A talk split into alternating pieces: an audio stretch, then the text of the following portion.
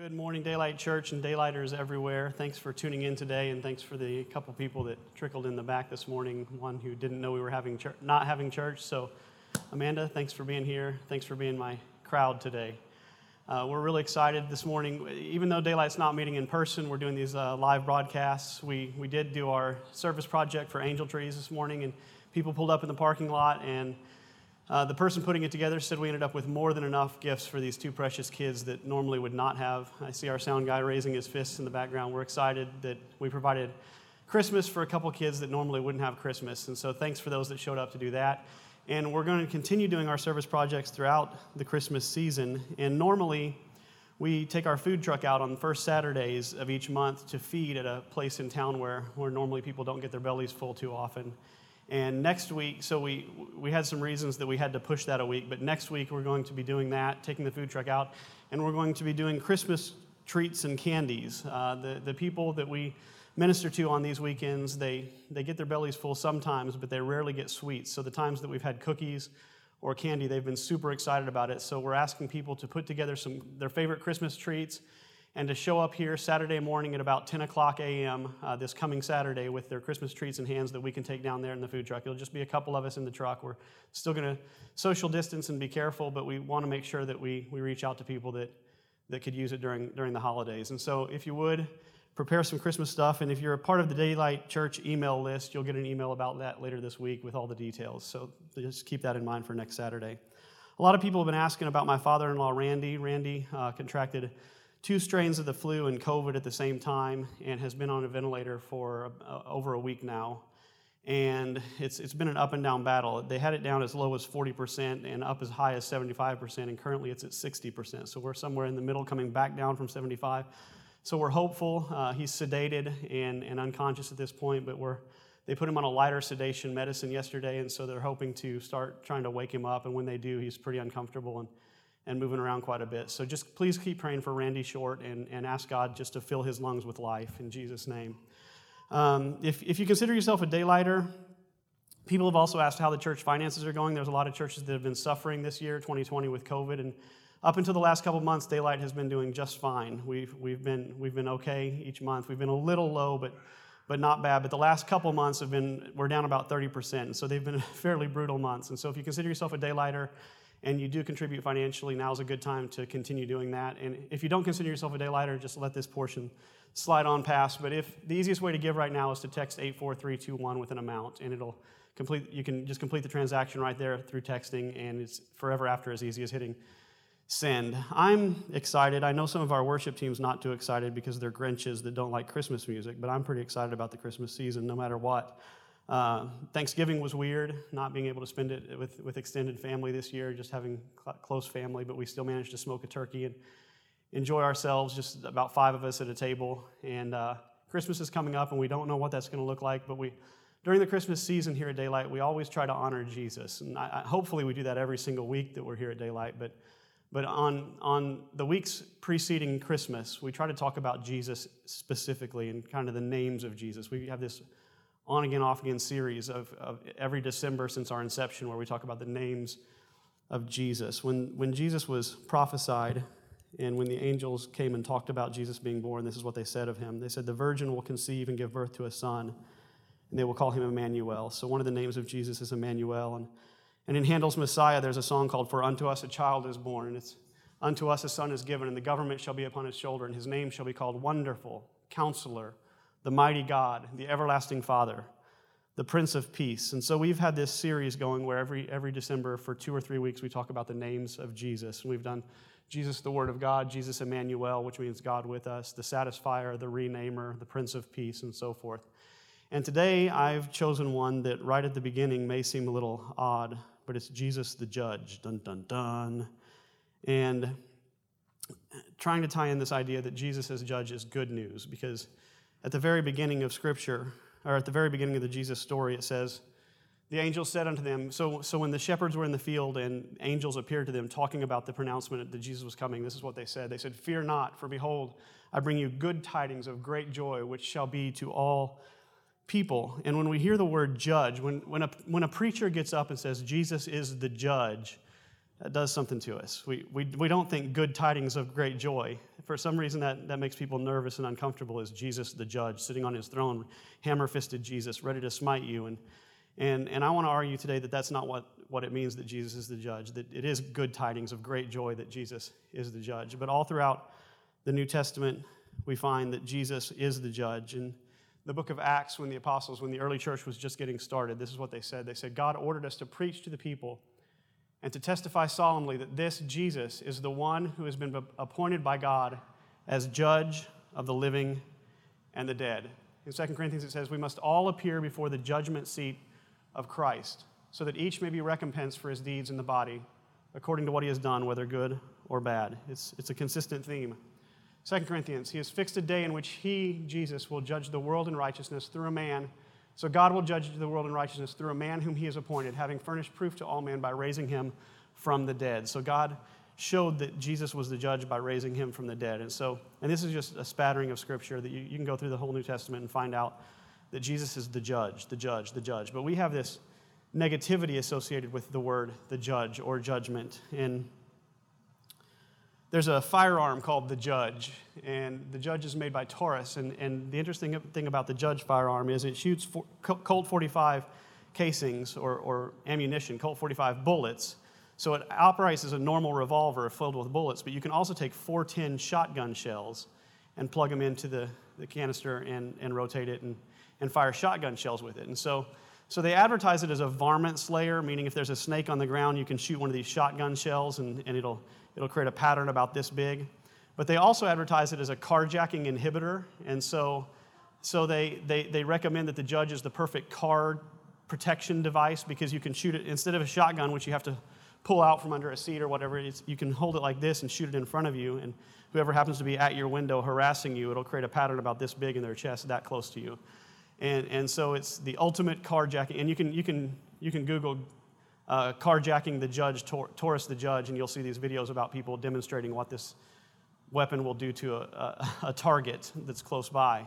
But this is, that, do you see, that's culturally what we think of when we think the judge. Dun, dun, dun. We think the judge is something that puts a pattern, you know, a hole in somebody this big. We, we have this negativity associated with the word judge. And judges actually are a really beautiful thing, and judges are absolutely necessary for peaceful society to exist and for, for laws to be enacted and and safeguarded. And so we want judges in our life. We want a judge. We want someone, and we want proper judgment. And it's good news that Jesus is that judge. So when he says tidings of great joy, he's talking about Jesus being the judge. So to talk about whether this is good news or bad news, I want to talk about what job the judge, meaning what does a judge do? Like, why is it important to have somebody in the judge's chair that knows their stuff and is good and benevolent and kind. And to do that, I want to talk about one of the FBI's most interesting and wildest FBI cases and trials. And it has to do with the abduction and later bank robbery by a, woman named Patty Hearst. So in Berkeley, California in 1974, in 1974 Patty Hearst and her fiance were asleep at home when there was a home invasion. These, these people broke into their home and battered her fiance and, and kind of incapacitated him and dragged her out of their house and threw her in the trunk of their car and drove away.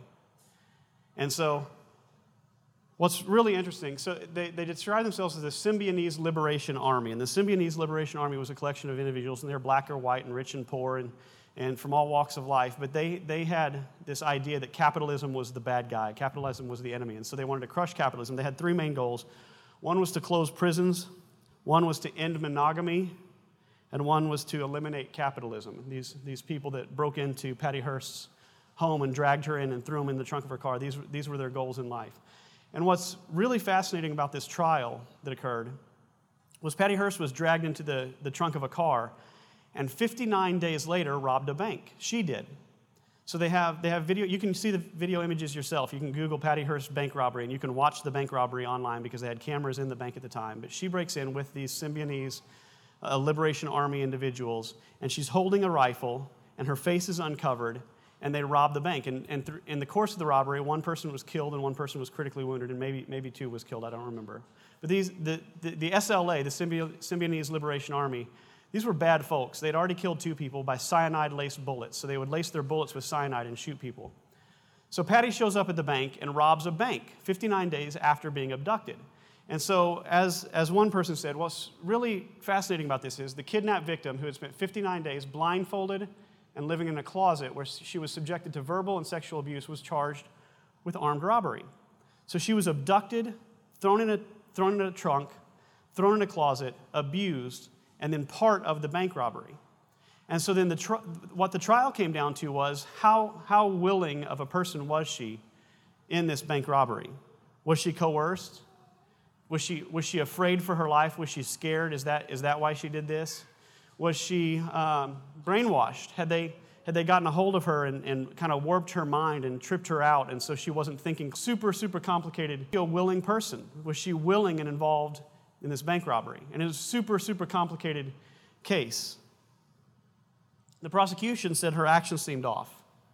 They, they said that she seemed like a free person. There were, there were video recordings and audio recordings of her elsewhere and she didn't seem to be kidnapped. She didn't seem to be a captive.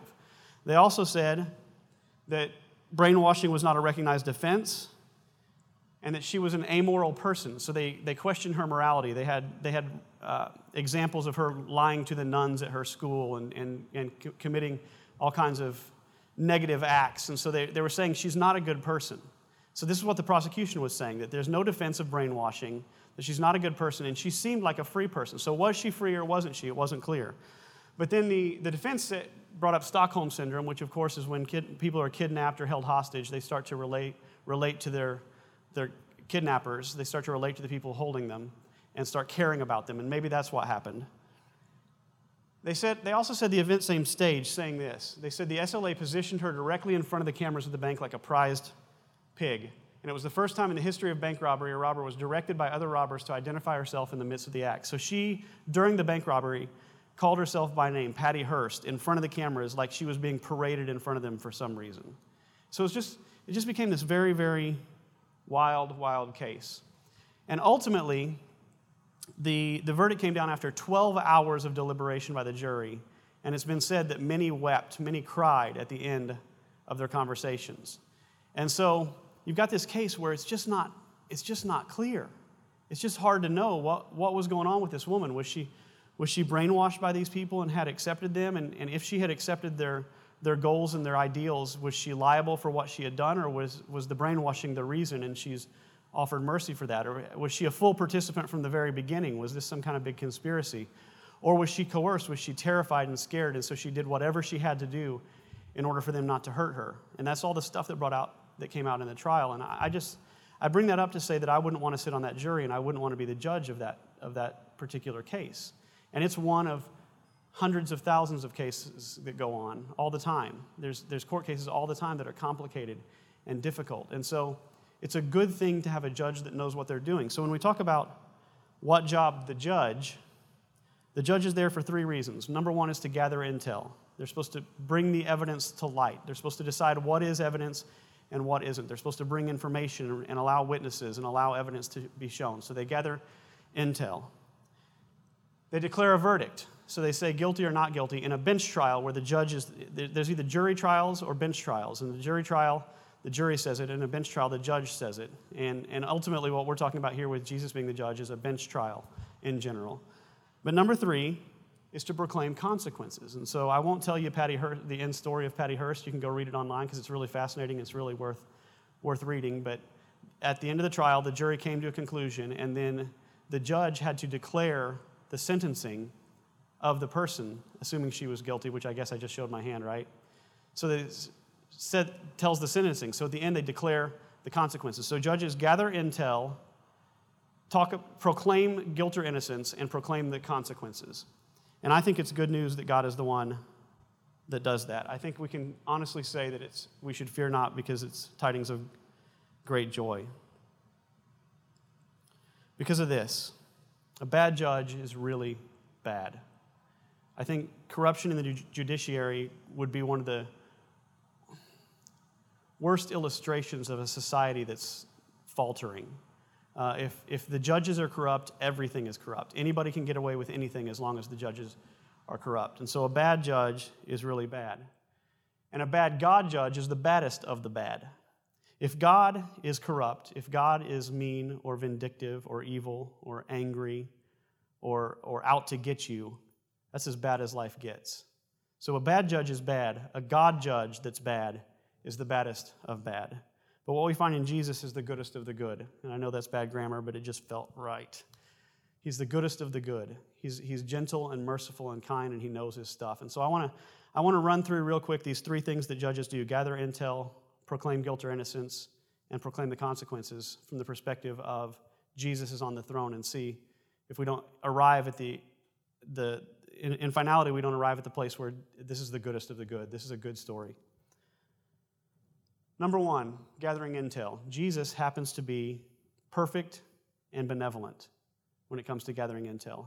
He wants all the intel out there and he knows all the intel. You find all throughout Scripture that Jesus is omniscient, which means he knows everything. In 1 John 3, it says, Whenever our heart condemns us, God is greater than our heart and he knows everything. In Hebrews, no creature is hidden from his sight, but all are naked and exposed to the eyes of him to whom we must give account. He knows everything. Even the hairs of your head are all numbered. In my case, it's three.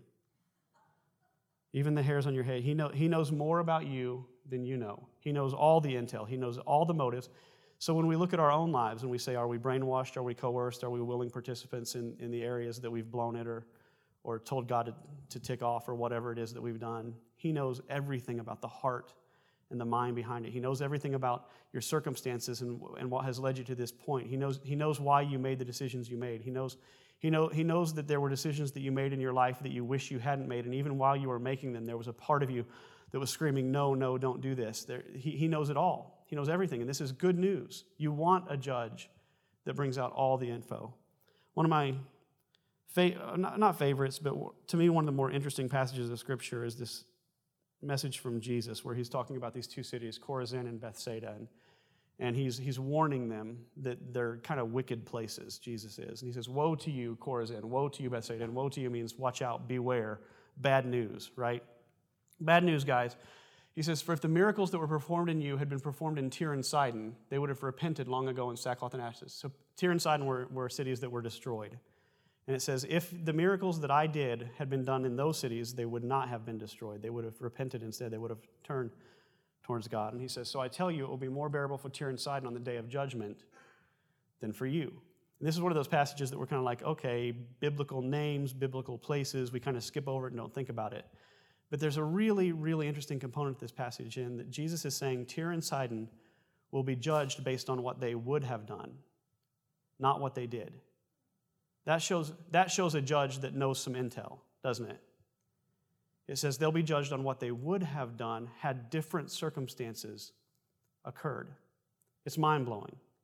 It's absolutely revolutionary as far as how we view who God is and what, what is God the judge that blows you away with his little gun because you're jacking up his car?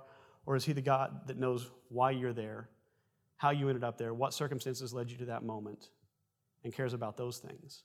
And I think he's the second kind of judge. And this is glad tidings of good joy. It's good news. As far as declaring a verdict, he is also perfect and benevolent. He is good. He will never miss a verdict. This is good news. When it's talking about eternity, when it's talking about our lives and, and the judgment of our lives in their entirety, we want a judge that never gets it wrong. How bad would it be if God blew it? How bad would it be if he blew it even once and throughout all humanity if he made a mistake? But he'll never make a mistake. I watched a, a, brief court case recently online about a girl who had been brought in for some minor drug charges. And, and she was chewing gum and kind of disrespectful, and her posturing was like, I don't care, I don't want to be here, I don't belong here. And, and when the judge would, would ask her questions, she was flippant and kind of obnoxious towards him. And he charged her a fine. Instead of sending her to jail, he charged her a fine. So he made the correct verdict that, that you're guilty. And then when he, when he gave the sentence, he charged a fine.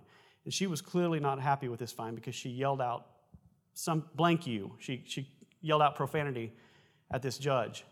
And if I remember right, he gave her a couple chances. He said, he said, You can apologize for that and you can make it right, or you can be held in contempt of court. And she yelled it out again. And, and she was just, she was literally in contempt of the court right then. And so he said, Okay, 30 days in the county jail, banged his gavel, and the bailiffs took her off. So she went to jail for 30 days instead of just paying a fine.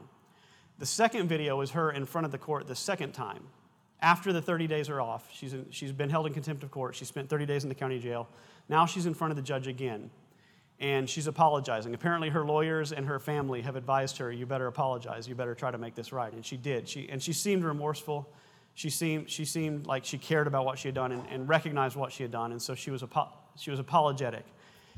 And the judge was very compassionate towards her, and he said, Now look, he said, he said, obviously there's some issues in your life. There's some substance abuse issues, there's some addiction issues.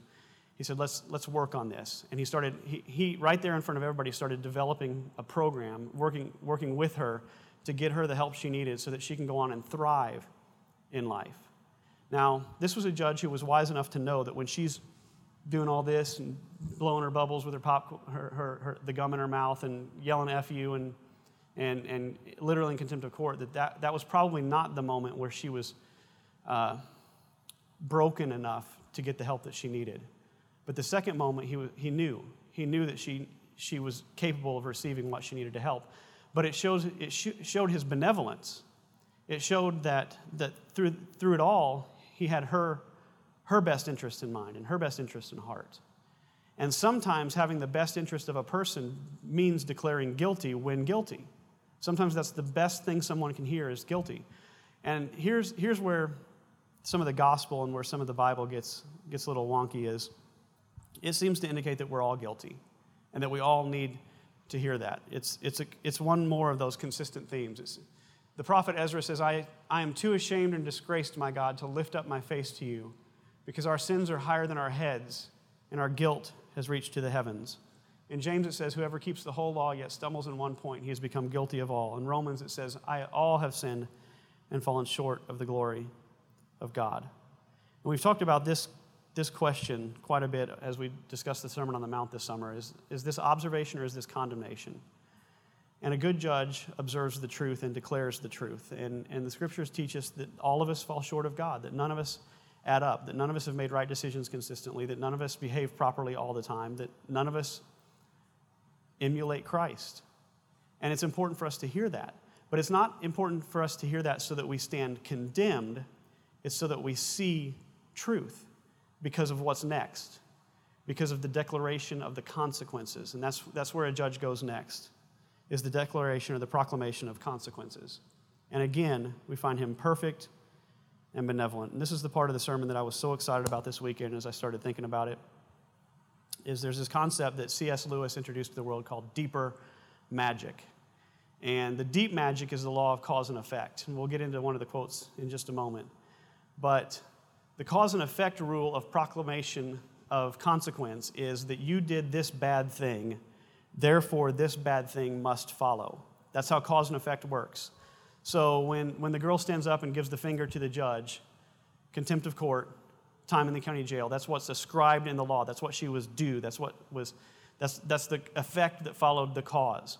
But what we find in the gospel and what we find with Jesus as our judge is that he is all about breaking the chains of the law of cause and effect.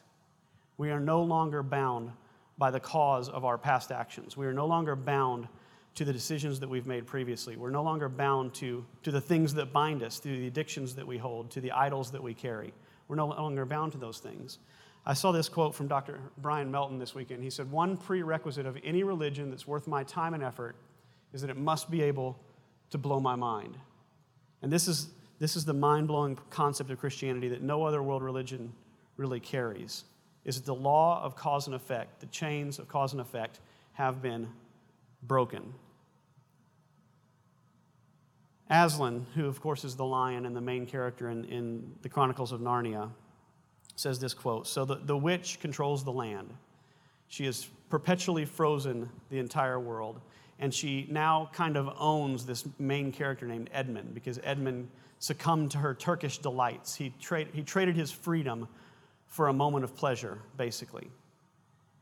And Edmund deserves the effect of his cause. He, he has done something that has bound him.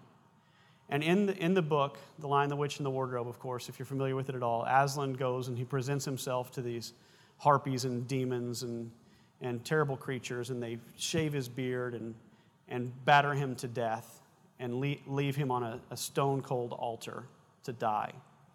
And Aslan says later about, about this moment, because later we find that the, the altar is broken and Aslan has risen. And this is what Aslan says about it. He says, Though the witch knew the deep magic, she knew the law of cause and effect, there's a magic deeper still that she did not know. It says her knowledge goes back only to the dawn of time. But if she could have looked a little further back into the stillness and the darkness before time dawned, she would have read there a different incantation. Before the world began, before time began, there was this one cause that affects everything that Jesus came to reveal, that breaks the deep magic of cause and effect. Whether you've invested in, invested and indulged in Turkish delight or not, whether, whether, whether you've totally blown life at all, whether, whether you've said, given the finger to the judge and said, F you, there's this greater law. There's this greater law of cause and effect, and it's found in the judge. It's found in Jesus, and he breaks the law of cause and effect. This passage we read earlier from the prophet Ezra, where he says, I can't even lift my head because our sins are so great. It follows just a moment later in verse 13. Says, What has happened to us as a result of our evil deeds and our great guilt, and yet, our God, you have punished us less than our sins deserved. In Hebrews, it says, Let us then with confidence draw near to the throne of grace, that we may receive mercy and find grace to help in time of need. We find out that the judge himself, the baby in the manger, grew up to be a man, experienced all the temptations that we have, experienced all the difficulties that we experience. And it says, and yet he was without sin. And that's the one who sits on the throne, is the one who knows what we felt. He, he's experienced the circumstances, he's experienced who you are and what you're about. He, he knows you, he knows everything. And he's the one that sits on the throne, and he's the one that declares the consequences. First Peter says, Blessed be the God and Father of our Lord Jesus Christ. According to his great mercy, he has caused us to be born again to a living hope through the resurrection of Jesus Christ from the dead. It's God's mercy that brings this new beginning. So, the chain of cause and effect, the deep magic that says what you did has consequences. That's, that's what our entire judicial system is, is built on. What you did has consequences. You must pay for your mistakes, or you must pay for your sin, or your rebellion, or your wickedness, or whatever it was. You must pay. Now we find out that God is saying, I will pay. And I don't understand the nature of the atonement. I don't understand how it works. I just know that it works. I know that when a person receives Jesus and Jesus becomes active in their life, the law of cause and effect is broken. And you don't have to follow the chain. It doesn't have to be perpetual winter anymore. There's something new and something alive in this merciful, merciful judge. In Titus, it says, He saved us, not because of works done by us in righteousness, but according to His own mercy, by the washing of regeneration and renewal of the Holy Spirit. So, the good news of the gospel is that the judge is your friend. He's on your side, He's benevolent, and He's perfect. He's never going to make a mistake where you're concerned. He knows your heart, He knows what, everything about you, which for some seems fearful and for some seems exciting. But to know that the judge is available as a friend is a huge bonus. If you were waiting to stand trial, how much more would you, how, how exciting would it be to know that the judge is a friend who knows you? It would be helpful to know that a person who cares about you and is benevolent towards you, that has your best interest at heart, is the one who will be declaring the verdict and declaring the consequences. That is good news. That is good, good, good tidings of great joy.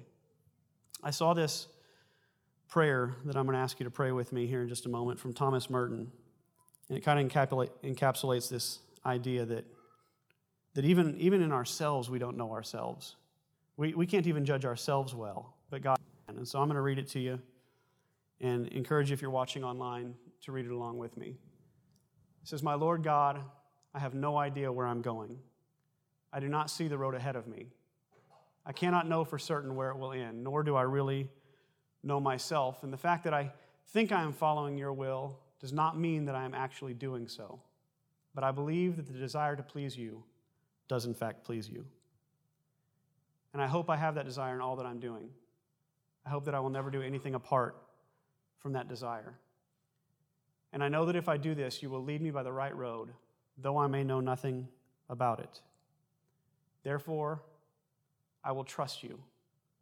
Always, though I may seem to be lost in the shadow of death, I will not fear, for you are ever with me, and you will never leave me to face my perils alone. It is good tidings of great joy and a Merry Christmas to know that the God of the universe, who is the judge that we will stand before, that holds us to account, is our friend, that knows us better than, he knows our, than we know ourselves, who is on our side and wants to see us thrive. He wants to see us do well. And because of that, the deeper magic was brought into effect that breaks the law of cause and effect, and you are no longer bound to what was. You are no longer bound to what was. What was is gone. There's a new beginning, a new resurrection. That's, that's the resurrection life of Jesus that's available to every person by turning towards Him and saying, Yes.